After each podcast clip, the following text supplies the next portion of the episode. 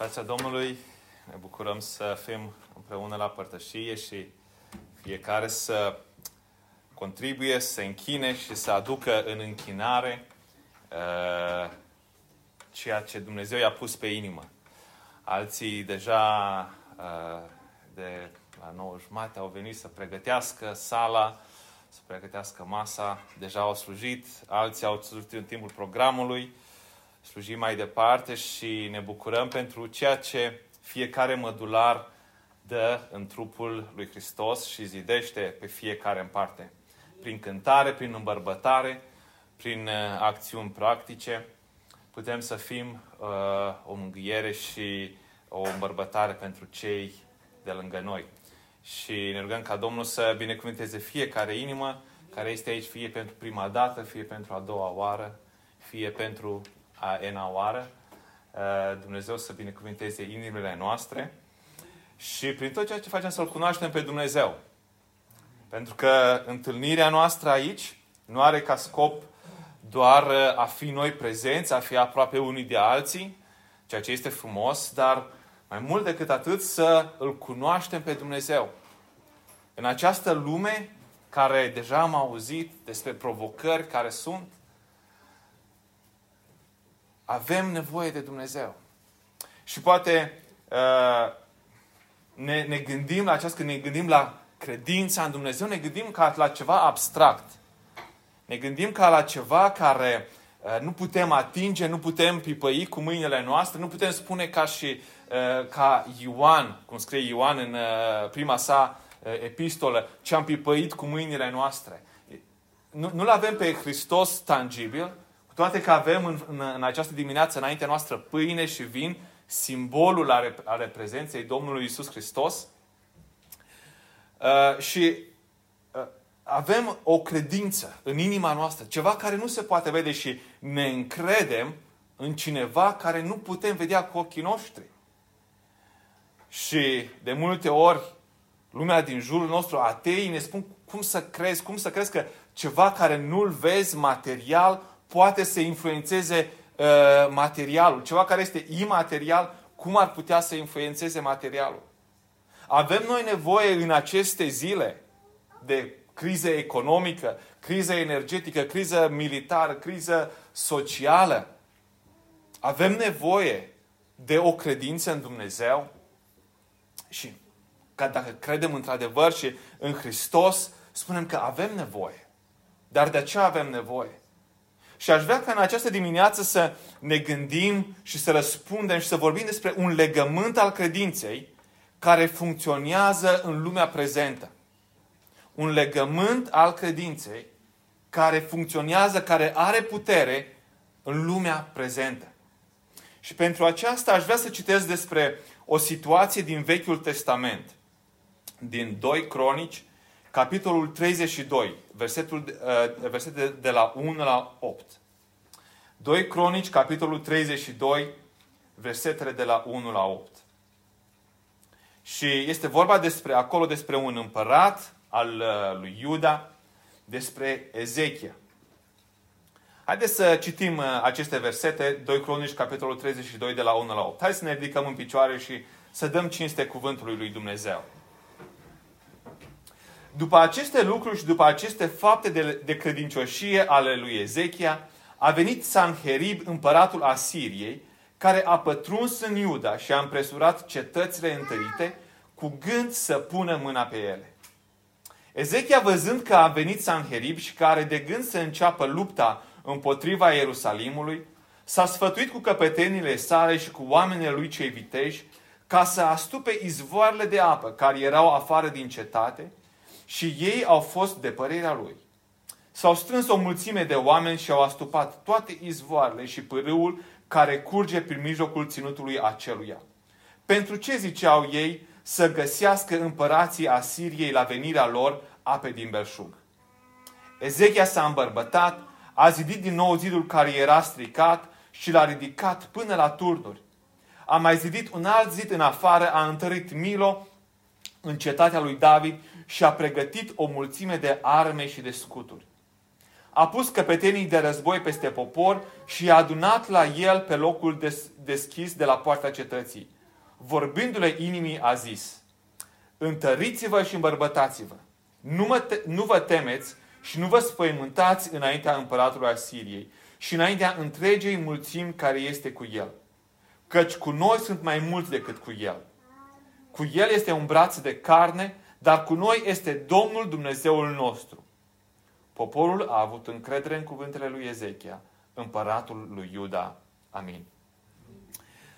Doamne, stăm în această dimineață, continuăm să stăm înaintea Ta, Doamne.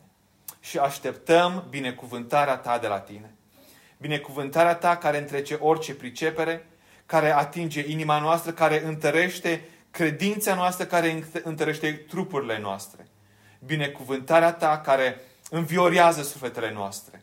Te rugăm să ne binecuvintezi Tu, Doamne, și binecuvintează acest cuvânt și ne rugăm să-L faci lucrător în inimile noastre. Și ajută-mă, Doamne, ca să-L transmit cu putere și cu înțelepciune de la Tine. Pentru slava numărului Tău, că Tu ești capul nostru, ești capul bisericii Tale. Și Tu dai viață, Tu dai binecuvântare prin Duhul Tău cel Sfânt. Și te rugăm să lucrezi Tu în inimile noastre și în viețile noastre. Amin. Amin. Ocupați locurile. Nu știu când uh, a fost ultima dată când ați citit Cartea Cronicilor. Am, uh, săptămâna aceasta am uh, încheiat de citit această carte în, în citirea mea personală și am fost foarte uimit.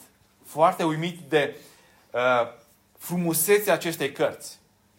Poate o particularitate, dacă știți din Vechiul Testament, o particularitate a, a cărții 1 împărați și 2 cronici, a cărții împăraților și cronicilor, este că sunt niște cărți destul de asemănătoare cu ceea ce prezintă din punct de vedere istoric.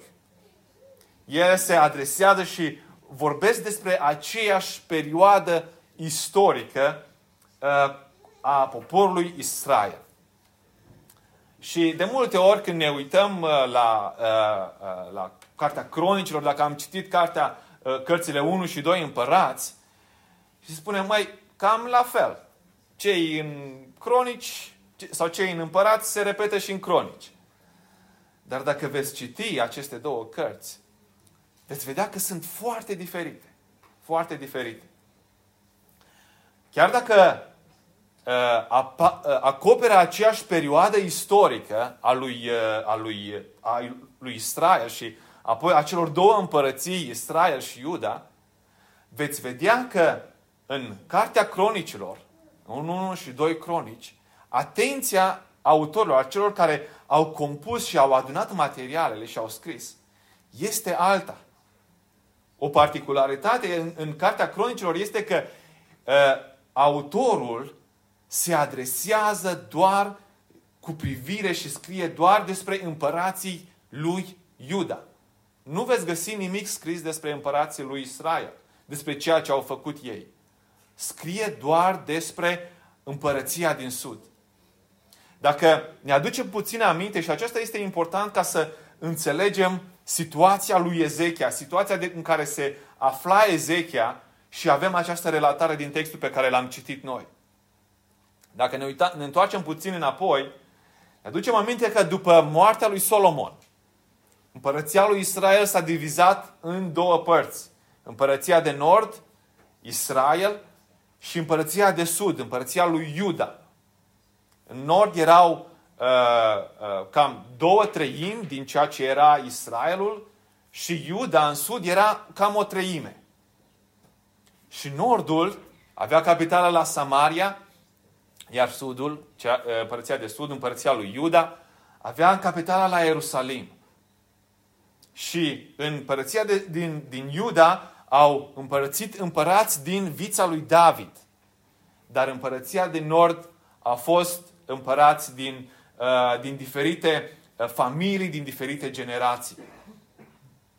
Și împărăția din nord, în timpul lui Ezechia, a fost, a avut uh, uh, ultimul împărat, împărăția din nord, împărăția lui Israel, cum este numită în, în, în uh, paginile Scripturii, în timpul lui Ezechia, împărăția din nord, deci două treimi din ceea ce era poporul lui Israel, a fost luată în robia asiriană. Deci, în timpul lui Ezechia, în, uh, textul de care am citit în această dimineață, de acum împărăția lui Israel, poporul lui Israel deja a fost luat în robie. Și Ezechia era în împărăția din sud. Dar chiar dacă Iuda a avut împărați din familia lui David, din sămânța lui David, nu au fost tot timpul împărați credincioși. Citim despre un, uh, despre un Ahaz, citim despre uh, un, uh, uh, despre împărați care, despre Iotam, împărați care pur și simplu au închis templul lui Solomon. Templul făcut de Solomon și chiar Ahaz, tatăl lui Ezechia, a fost un împărat rău. Un împărat rău în, în, în împărăția lui, lui Iuda. Un împărat care a interzis închinarea înaintea lui Dumnezeu. Și a închis templul. Și când Ezechia a venit ca împărat al lui Israel, dacă ne uităm în uh, uh capitolul 29 din 2 Cronici, spune despre Ezechia că a ajuns împărat la vârsta de 25 de ani și a domnit 29 de ani la Ierusalim. Mama sa se chema Abia, fata lui Zaharia. El a făcut ce este bine înaintea Domnului, în tocmai cum făcuse tatăl său David. Ezechia, care avea ca, ă, ca mamă fata lui Zaharia, prorocul Zaharia, care avem o carte în, ă, ă, cu prorocia lui, a fost un împărat care a făcut în tocmai cum făcuse tatăl său David. Din Ahaz, un împărat rău, a venit Ezechia, un împărat care a făcut ca, după cum a făcut tatăl său David. Și dacă am citit capitolele 29, 30 și 31, vedem cum Ezechia restaurează închinarea înaintea lui Dumnezeu. Deschide templul, curăță templul, restaurează închinarea levi, leviților, a preoților, restaurează uh, jertfele. Și sunt trei capitole care vorbesc în mod special despre reforma religioasă pe care Ezechia o face înaintea, în, în Iuda, uh, uh, în templu. Curățirea templului și restaurarea închinării. Ahaz, care a închis templul și a pângărit totul, și Ezechia, care restaurează totul. Restaurează uh, slujbele leviților, curăță templul, restaurează jertfele. O închinare, Ezechia aduce o închinare înaintea lui Dumnezeu. Ezechia care în timpul lui, în timpul împărăției lui, în timpul domniei lui, împărăția din nord este luată în robie. Pentru că n-au ascultat de Dumnezeu. Ezechia se întoarce și se întoarce la legământul lui Moise. Legământul pe care Dumnezeu l-a făcut cu Moise prin Moise cu poporul Israel. Și Ezechia aduce din nou și restaurează, face această reformă religioasă. Ezechia care umblă în căile lui Dumnezeu tocmai ca tatăl său David. Dar după aceste lucruri, după aceste fapte de credincioșie, a venit Sanherib, împăratul Asiriei, care a pătruns în Iuda. După trei capitole în care autorul vorbește despre cum Ezechia a fost credincios lui Dumnezeu, Ezechia l-a căutat pe Dumnezeu, a, a îmbărbătat pe leviți, pe preoți, a îmbărbătat poporul, a chemat chiar și din cei din uh, uh, oameni din împărăția de nord și a spus, veniți, veniți să ne închinăm lui Dumnezeu. Vine împăratul Asiriei. Vine cel care i-a luat pe uh, evrei din împărăția de nord, se apropie de Iuda. Și chiar poporul lui Iuda, împărăția din sud, a avut probleme cu asirienii, a avut probleme cu egiptenii, din punct de vedere militar, nu erau o împărăție puternică. Erau sub un asediu continuu. Și dacă am citit din, din Cartea Împăraților, am vedea că uh, Sanherib deja luase anumite cetăți din Iuda. Și vedem acum cum Ezechia este pus la test. Este pusă credința lui, credincioșia lui față de legământul lui Dumnezeu. Este pusă la test. Este pusă la test. Oare are rost? Oare a avut rost Ezechia să, să uh, pună atâtea resurse în această reformă religioasă când, după toate aceste lucruri de credincioșie, se apropie Sanherib? A avut rost și poate la rândul nostru. Suntem acum într-o situație în care credința ta, ești într-o situație în care credința ta și credința mea este pusă la test. Are rost? Are rost?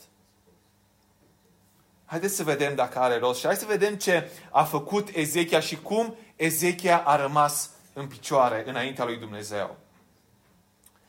Vedeți? Când uh, Sanherib s-a apropiat de Iuda, Ezechia nu a stat cu mâinile în sân și nu, uh, uh, nu s-a certat cu Dumnezeu. Ezechia a fost credincios în ceea ce a făcut, în restaurarea și în reforma religioasă care a făcut-o. Dar nu s-a, uh, nu s-a pus să se certe cu Dumnezeu. Nu a venit și nu a spus, Doamne Dumnezeule, uite ce am făcut eu pentru tine și uite cum mă lași tu pe Sanherib să, se, să mă amenințe și să amenințe împărăția, uh, împărăția mea. Nu, ci Ezechia a acționat cu concret.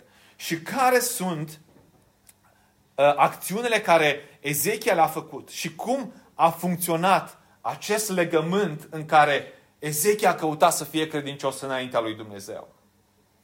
Ezechia văzând că a venit Sanherib și că are de gând să înceapă lupta împotriva Ierusalimului, s-a sfătuit cu căpetenile sale și cu oamenii lui cei viteși, ca să astupe izvoarele de apă care erau afară din cetate.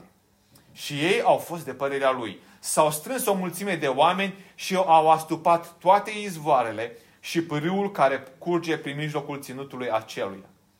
Pentru ce ziceau ei să găsească împărația Asiriei la venirea lor ape din belșug?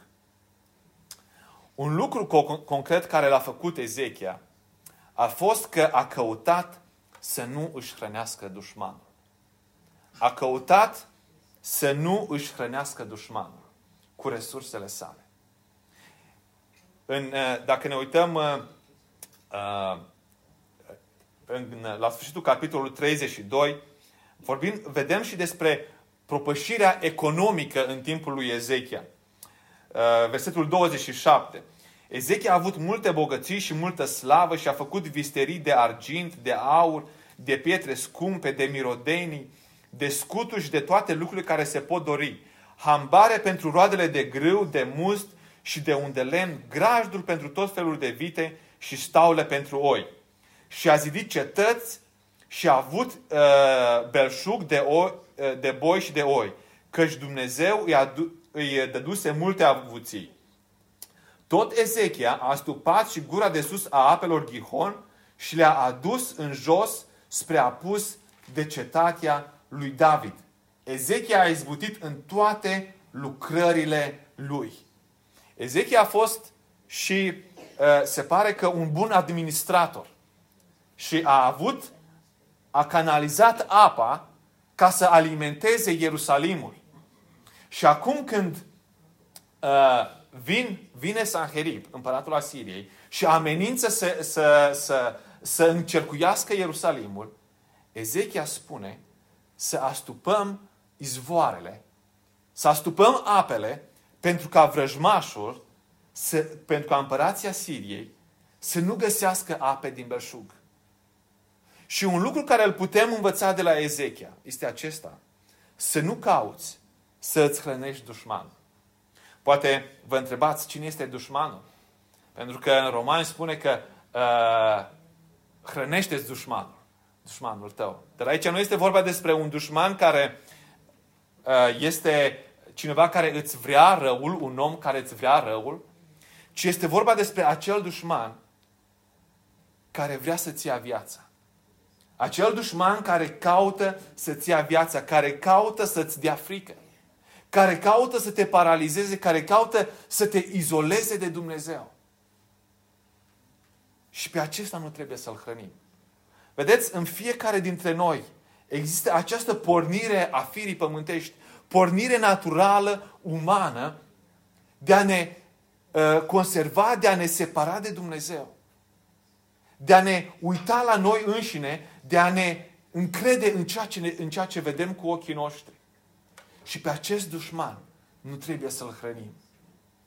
Și cum am putea să hrănim acest dușman? Cum am putea să hrănim acest dușman? Spune psalmistul în, în psalmul 94, de la uh, versetul 16 la 19. Spune psalmistul, Cine mă va ajuta împotriva celor răi? Cine mă va, mă va sprijini împotriva celor ce fac rău? De n-ar fi Domnul ajutorul meu, cât de curând ar fi sufletul meu în tăcerea morții. Ori de câte ori zic, mi se clatină piciorul, bunătatea ta, Doamne, mă sprijinește totdeauna. Când gânduri negre se frământă cu grămada înăuntrul meu, mânghierile tale îmi înviorează sufletul.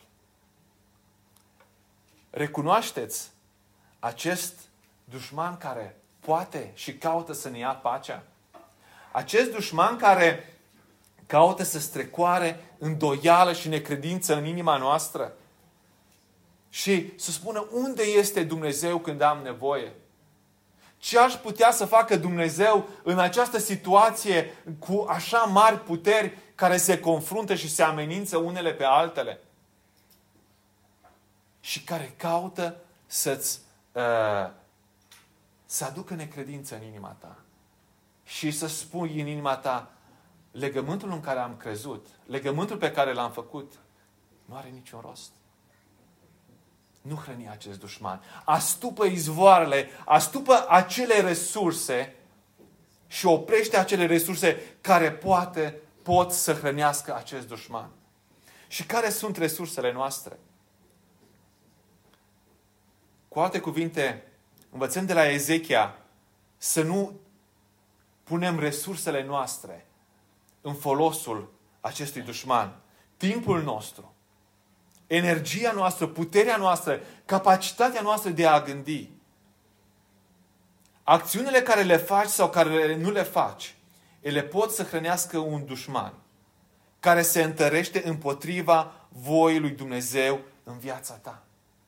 Ceea ce faci sau ceea ce nu faci pot să hrănească un dușman care se întărește împotriva lui Dumnezeu în viața ta. De aceea caută să vezi care sunt acele lucruri care pot să hrănească acest dușman. Cum am spus, resursele tale, timpul tău care îl ai, energia care o ai, capacitatea care o ai, sănătatea care o ai, lucrurile după care alergi acestea pot să hrănească sau nu dușmanul care uh, caută să-ți ia pacea. De aceea să învățăm de la Ezechia, astupă, astupă acele izvoare. Astupă acele izvoare, astfel încât atunci când dușmanul va veni să te atace, el să nu găsească resurse să se hrănească. Un al doilea lucru care îl învățăm de la Ezechia, versetul 5 spune, Ezechia s-a îmbărbătat, a zidit din nou zidul care era stricat și l-a ridicat până la turnuri. A mai zidit un alt zid din afară, a întărit Milo în cetatea lui David și a pregătit o mulțime de arme și de scuturi. Vedem că al doilea lucru pe care l-a făcut Ezechia când a văzut planul lui Sanherib este că a întărit zidurile, a întărit apărarea cetății. Odată a căutat să nu își hrănească dușmanul, a căutat să-l saboteze și al doilea lucru este că a întărit apărarea cetății. A zidit zidul care era stricat și de asemenea a, a, a făcut scuturi și a pregătit o mulțime de arme și de scuturi. A întărit apărarea. Și vedeți, spune aici că Ezechia s-a îmbărbătat și a zidit zidul din nou a cetății. Oare cum credeți că era pentru Ezechia să zidească zidul cetății? Și nu a fost un simplu zid. A ridicat până la turnul și a, a mai zidit și un alt zid în afară. Credeți că a fost ușor? Poate cu, din punct de vedere birocratic a fost mai ușor. Dar cred că din punct de vedere fizic, efortul lui fizic care trebuia să-l facă, nu a fost deloc ușor. Cred că să mute o macara dintr-o parte în altul în timpul acela nu era ușor, pe atât de ușor pe cât este acum să muți o macara. Uh, cred că în, în timpul lui Ezechia casele nu se ridicau așa de repede cum se ridică în Olanda o casă. Ai într-o trei luni de zile, ai un cartier întreg. Gândiți-vă cât efort a depus Ezechia în a întări apărarea Ierusalimului. De aceea, un lucru care putem să-l învățăm de la el este să depunem efort în întărirea apărării. În întărirea apărării. Depune efort. E nevoie de dedicare. E nevoie de efort. Și vedeți, dacă resursele noastre sunt în slujba vrăjmașului nostru și alimentează vrăjmașul nostru, care caută să ne ia, să aducă tulburare și pace, atunci nu vom mai avea resurse să depunem efort în a, în a ne întări, în a întări apărarea, în a ne apăra și în a ne întări în credință. Ce înseamnă aceasta pentru tine? Să întărești apărarea în, în viața ta. Să întărești, în, să crești în cunoștința lui Dumnezeu. Spune în Coloseni 2 cu 7, să vă întăriți, să vă înrădăcinați în cunoștința lui Hristos, să-L cunoașteți, să depui efort. Este un efort să vii duminică de duminică la biserică, să te trezești, să fii la timp aici, este un efort să aranjăm aici, să, să pregătim lucrurile. Este un efort ca, ca să-i slujești lui Dumnezeu. Este un efort să-i slujești lui Dumnezeu. Și suntem chemați la acest lucru. Suntem chemați la această lucrare să îi slujim lui Dumnezeu din toată inima. Suntem chemați la a face această lucrare. Vedeți? Dumnezeu a făcut un legământ. Dumnezeu a făcut totul. Ezechia a fost credincios legământului lui Dumnezeu. A restaurat. Dar Ezechia a avut înțelepciune în închinarea care a avut-o și a adus-o înaintea lui Dumnezeu. El a învățat că trebuie să depune efort și a fost întărit. Ezechia a fost îmbărbătat. A zidit din nou zidul a zidit ziduri extra și a echipat militar pe cei care erau în jurul lui. Vedeți? Pavel în, în epistola către Efeseni ne spune despre armura care trebuie să o, să o îmbrăcăm. În Efeseni 6, spune versetul 10, încolo fraților, Întăriți-vă în Domnul și în puterea tăriei Lui. Întăriți-vă în Domnul. Ceva nu se întărește așa peste noapte. Nu se întărește doar cu un gând bun și uh, uh, o, o, o simțire de bine. Întăriți-vă. Căutați să, uh, să întăriți credința voastră. Mușchii nu crezi dacă mergi odată la, la, la sală. Trebuie efort constant. Trebuie efort constant. Să mergi continuu, regulat, să te adaptezi, să-ți schimbi modul de viață, dacă vrei să te întărești. De aceea, întăriți-vă în Domnul și în puterea tărie Lui. Îmbrăcați-vă cu toată armătura lui Dumnezeu ca să puteți ținea piept împotriva uneltirilor diavolului. Legământul lui Dumnezeu lucrează. Legământul lui Dumnezeu are putere astăzi. Dar cum răspundem chemării?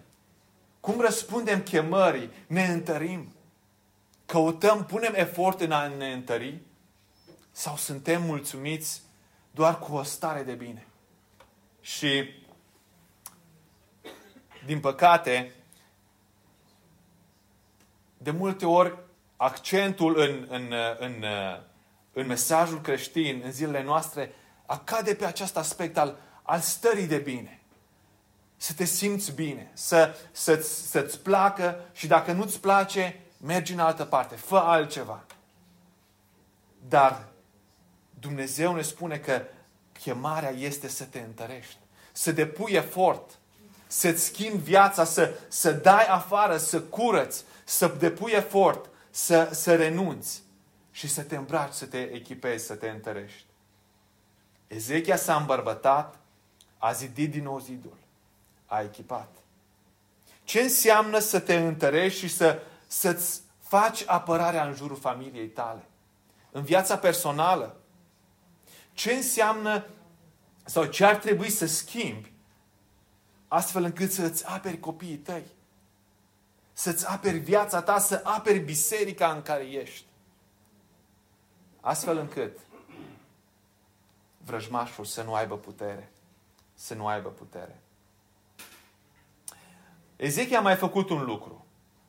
Versetul 6 spune că Ezechia a pus căpetenii de război peste popor și a adunat la el, uh, la el pe locul deschis de la poarta cetății. Vorbindu-le inimii a zis, întăriți-vă și îmbărbătați-vă.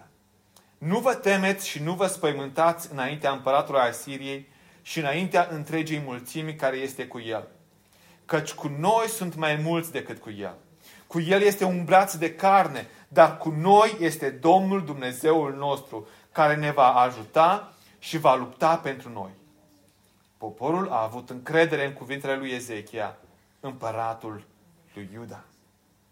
Am văzut că, că Ezechia a stupat izvoarele, a căutat să nu-și hrănească dușmanul, s-a întărit, a, a întărit apărarea, dar apoi s-a adresat poporului cetății.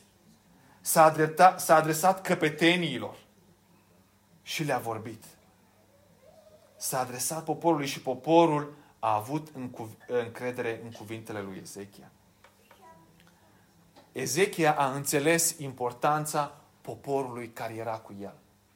Ezechia a înțeles importanța celor care erau în, uh, în jurul lui. Dar în această adresare vedem aici două aspecte.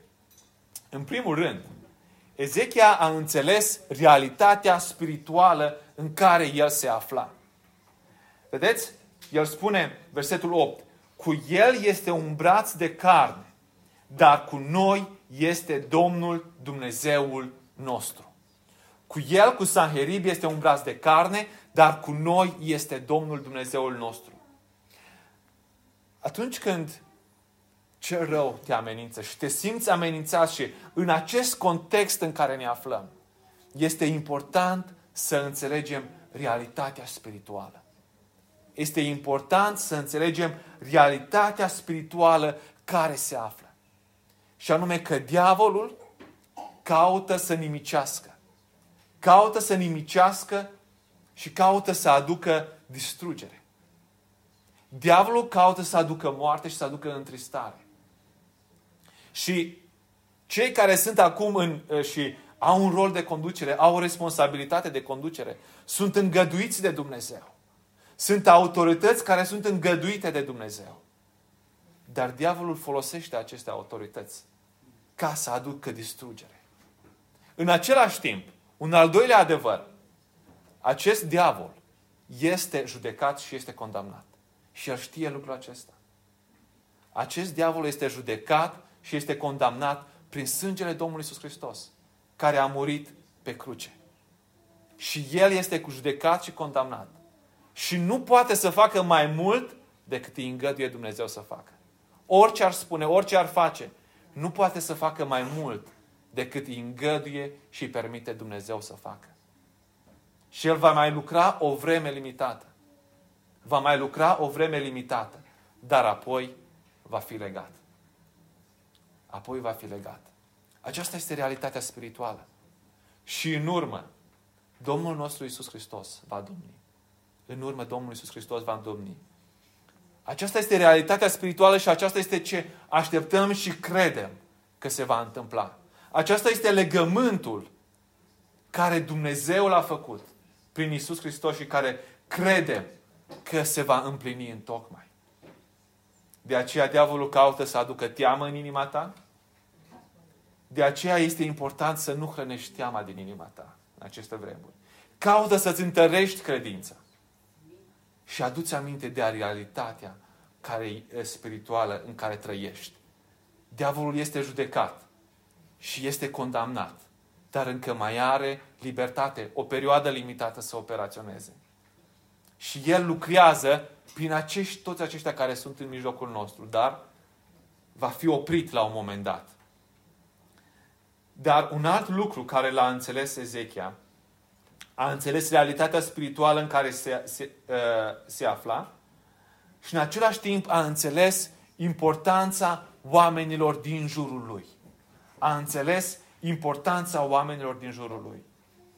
Le-a spus, întăriți-vă și îmbărbătați-vă, nu vă temeți și nu vă spăimântați înaintea împăratului Asiriei.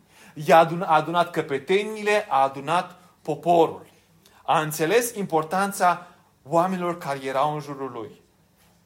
Dacă ne uităm puțin mai departe în textul acesta, vedem că și Sanherib a înțeles importanța oamenilor din jurul lui Ezechia. Dacă ne uităm pe pagina următoare, Uh, versetul 18 din capitolul 32. Slujitorii lui Sanherib au strigat cu glas tare în limba evreiască, pentru ca să arunce groaza și spaima în poporul din Ierusalim, care era pe zid și să poată pune astfel stăpânire pe cetate. Au vorbit despre Dumnezeul Ierusalimului ca despre Dumnezeii popoarelor pământului, care sunt lucrarea mâinilor omenești. Vedeți, dacă Ezechia nu se adresa poporului care era cu el și se adresa numai Sanherib, oare care era inima poporului? Putea să fie Ezechia să aibă e, e, ziduri puternice. Cu toate strategiile, dacă Ezechia rămânea singur și poporul se răscula împotriva lui, probabil situația ar fi fost altfel. Dar Ezechia i-a întărit pe cei și i-a îmbărbătat pe cei din jurul lui.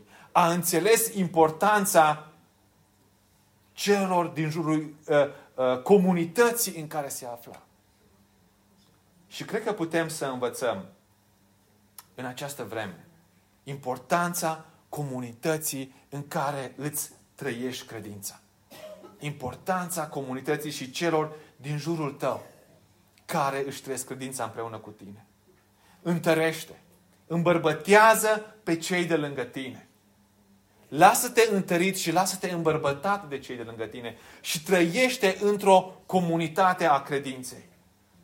Nu trăi singur.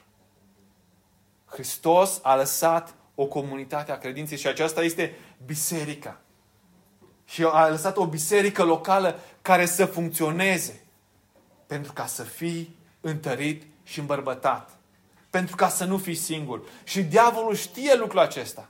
Că dacă ești singur, ești o pradă mai ușoară pentru el. Dar dacă ești într-o comunitate, el va căuta să, să destabilizeze, va căuta să aducă tulburare. Dar atunci când ești într-o comunitate, poți să fii întărit, poți să fii îmbărbătat.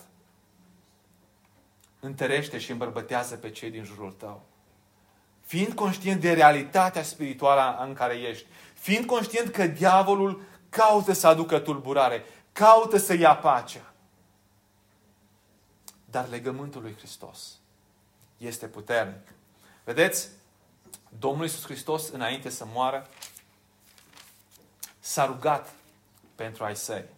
Și dacă ne uităm în Ioan 17, aș vrea să citesc de la 12 la, la 24 din rugăciunea Domnului Isus Hristos.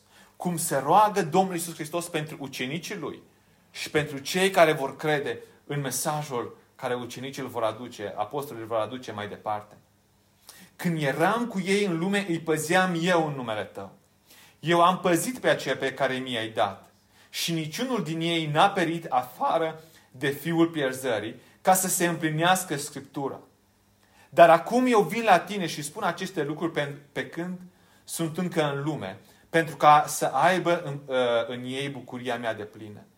Le-am dat cuvântul tău și lumea i-a urât pentru că ei nu sunt din lume, după cum eu nu sunt din lume. Nu te rog să iei din lume, ci să-i păzești de cel rău. Ei nu sunt din lume, după cum nici eu nu sunt din lume. Sfințește-i prin adevărul tău. Cuvântul tău este adevărul. Cum m-ai trimis tu pe mine în lume, așa i-am trimis și eu pe ei în lume. Și eu însumi mă sfințesc pentru ei, ca și ei să fie sfințiți prin adevăr. Și mă rog nu numai pentru ei, ci mă rog pentru cei ce vor crede în mine prin cuvântul lor. Mă rog ca toți să fie una cum tu, Tată, ești în mine și eu în tine, ca și ei să fie una în noi, pentru ca lumea să creadă că tu m-ai trimis. Eu le-am dat slava pe care mi-ai dat-o tu, pentru ca ei să fie una, cum și noi suntem una. Eu în ei și tu în mine, pentru ca ei să fie în chip de săvârșit una, ca să cunoască lumea că tu m-ai trimis și că i-ai iubit cum ai iubit pe mine. Tată, vreau ca acolo unde sunt eu să fie împreună cu mine și aceea pe care mi-ai dat tu, ca să vadă slava mea, slavă pe care mi-ai dat-o tu, fiindcă tu m-ai iubit înainte de întemeierea lumii. Acesta este legământul lui Hristos. Acesta este legământul pe care, prin credință în Domnul Isus Hristos, prin credință în jertfa Lui, suntem astăzi. Un legământ mai bun decât legământul pe care l-a avut Ezechia. Și Ezechia a propășit. Sanherib a plecat rușinat dinaintea Ierusalimului. Sanherib a fost învins de Dumnezeu, de mâna lui Dumnezeu, care a luptat împotriva lui, împotriva lui. Dar Ezechia a fost credincios. Și noi astăzi avem un legământ mai bun. Și Hristos se roagă pentru noi și spune, Tată, vreau ca acolo unde sunt eu să fie împreună cu mine și aceea pe care mi-ai dat Tu, ca să vadă slava mea, slavă pe care mi-ai dat-o Tu, fiindcă Tu m-ai iubit înainte de întemeierea lumii. Legământul în Hristos, legământul în sângele Domnului Iisus Hristos, este un legământ puternic, mai bun, care are putere și care ne promite că într-o zi vom fi cu El. Într-o zi toată această, acest vrăjmaș care îl vedem, care distruge și aduce moarte, nu va mai fi, va fi legat. Va fi legat și va fi aruncat în iazul cu foc. Și atunci vom fi împreună cu El. Acesta este legământul în care putem să credem și putem să avem încredere că se va împlini. Pentru că Domnul Iisus Hristos a spus că El îl va împlini. El se va întoarce și ne va lua cu El și vom fi cu El o veșnicie. Lumea din ziua aceasta caută să ne dea o încredere. Și uh, ieri am fost uh, la uh, mass hearing, acolo unde sunt acele două porți care se închidă apa mării să intre în, în Olanda în caz de, uh, de uh, apă mare și în caz, în caz de furtună. Și este un loc interesant în care poți să vezi uh, câtă inginerie și câtă, cât efort este depus pentru a apăra acest pământ. Este un sistem foarte interesant. Și oamenii și uh, uh, guvernul caută să dea o încredere oamenilor și spune stați liniștiți, totul este sub control. Și am venit, unii din noi am venit aici și căutăm să avem o viață mai în siguranță. Și Olanda este catalogată una dintre cele mai sigure țări. Dacă, luăm, uh, dacă nu considerăm uh, toate împușcăturile care s-au săptămânal în Rotterdam, prin zonă. Uh, dar este o țară sigură. O țară în care poți să-ți faci viitorul. Și de multe ori auzim uh, și spunem, mă, îmi place țara asta. Ok. Uh, dar lumea caută să dea o siguranță. Și nu este rău, vedeți, de multe ori uh, că creștinii sunt catalogați ca niște oameni care resping știința, resping uh, progresul. Dar nu este deloc adevărat. Ezechia în timpul lui a avut și reforme economice și a fost binecuvântat, a fost prosper, a lucrat cu înțelepciune. Problema devine atunci în, în viața noastră și în viața oamenilor când facem din aceste lucruri făcute de mâna omenească baza credinței noastre, baza păcii noastre și baza încrederii noastre. Nu este rău să căutăm să avem siguranță. Nu este rău să uh, căutăm să ne apărăm viața. Să căutăm să trăim mai bine. Dar atunci când fundamentul credinței noastre și fundamentul slujirii noastre este, sunt niște lucruri materiale, sunt niște lucruri făcute de oameni, atunci facem idoli. Atunci suntem ca acei împărați care nu au umblat în, în, în calea lui David. Dar vedem în Ezechia un om care a înțeles importanța legământului făcut în primul rând de Dumnezeu. Importanța legământului pe care în primul rând Dumnezeu îl ține. Și Ezechia s-a închinat lui Dumnezeu. A căutat să se sfințească, să-și curățească viața. Și a avut o închinare. Și atunci când cel rău a venit împotriva lui, când Sanherib a venit înaintea lui, împotriva lui, el a avut înțelepciunea. A avut priceperea ca să se pregătească să stea împotriva lui. Legământul pe care Domnul Iisus Hristos l-a făcut și în care fiecare dintre noi poate să intre, este un legământ mai bun și mai puternic și în care putem să ne încredem. Putem să ne încredem că Dumnezeu este credincios. Și drept ca să-și împlinească lucrările sale. Și El va da viață. De aceea să ne întărim. Să curățim acele lucruri, să, uh, să nu punem resursele noastre la dispoziția celui rău. Și să ne întărim. Și să trăim în acea comunitate în care să fim o binecuvântare unii pentru alții. Amin.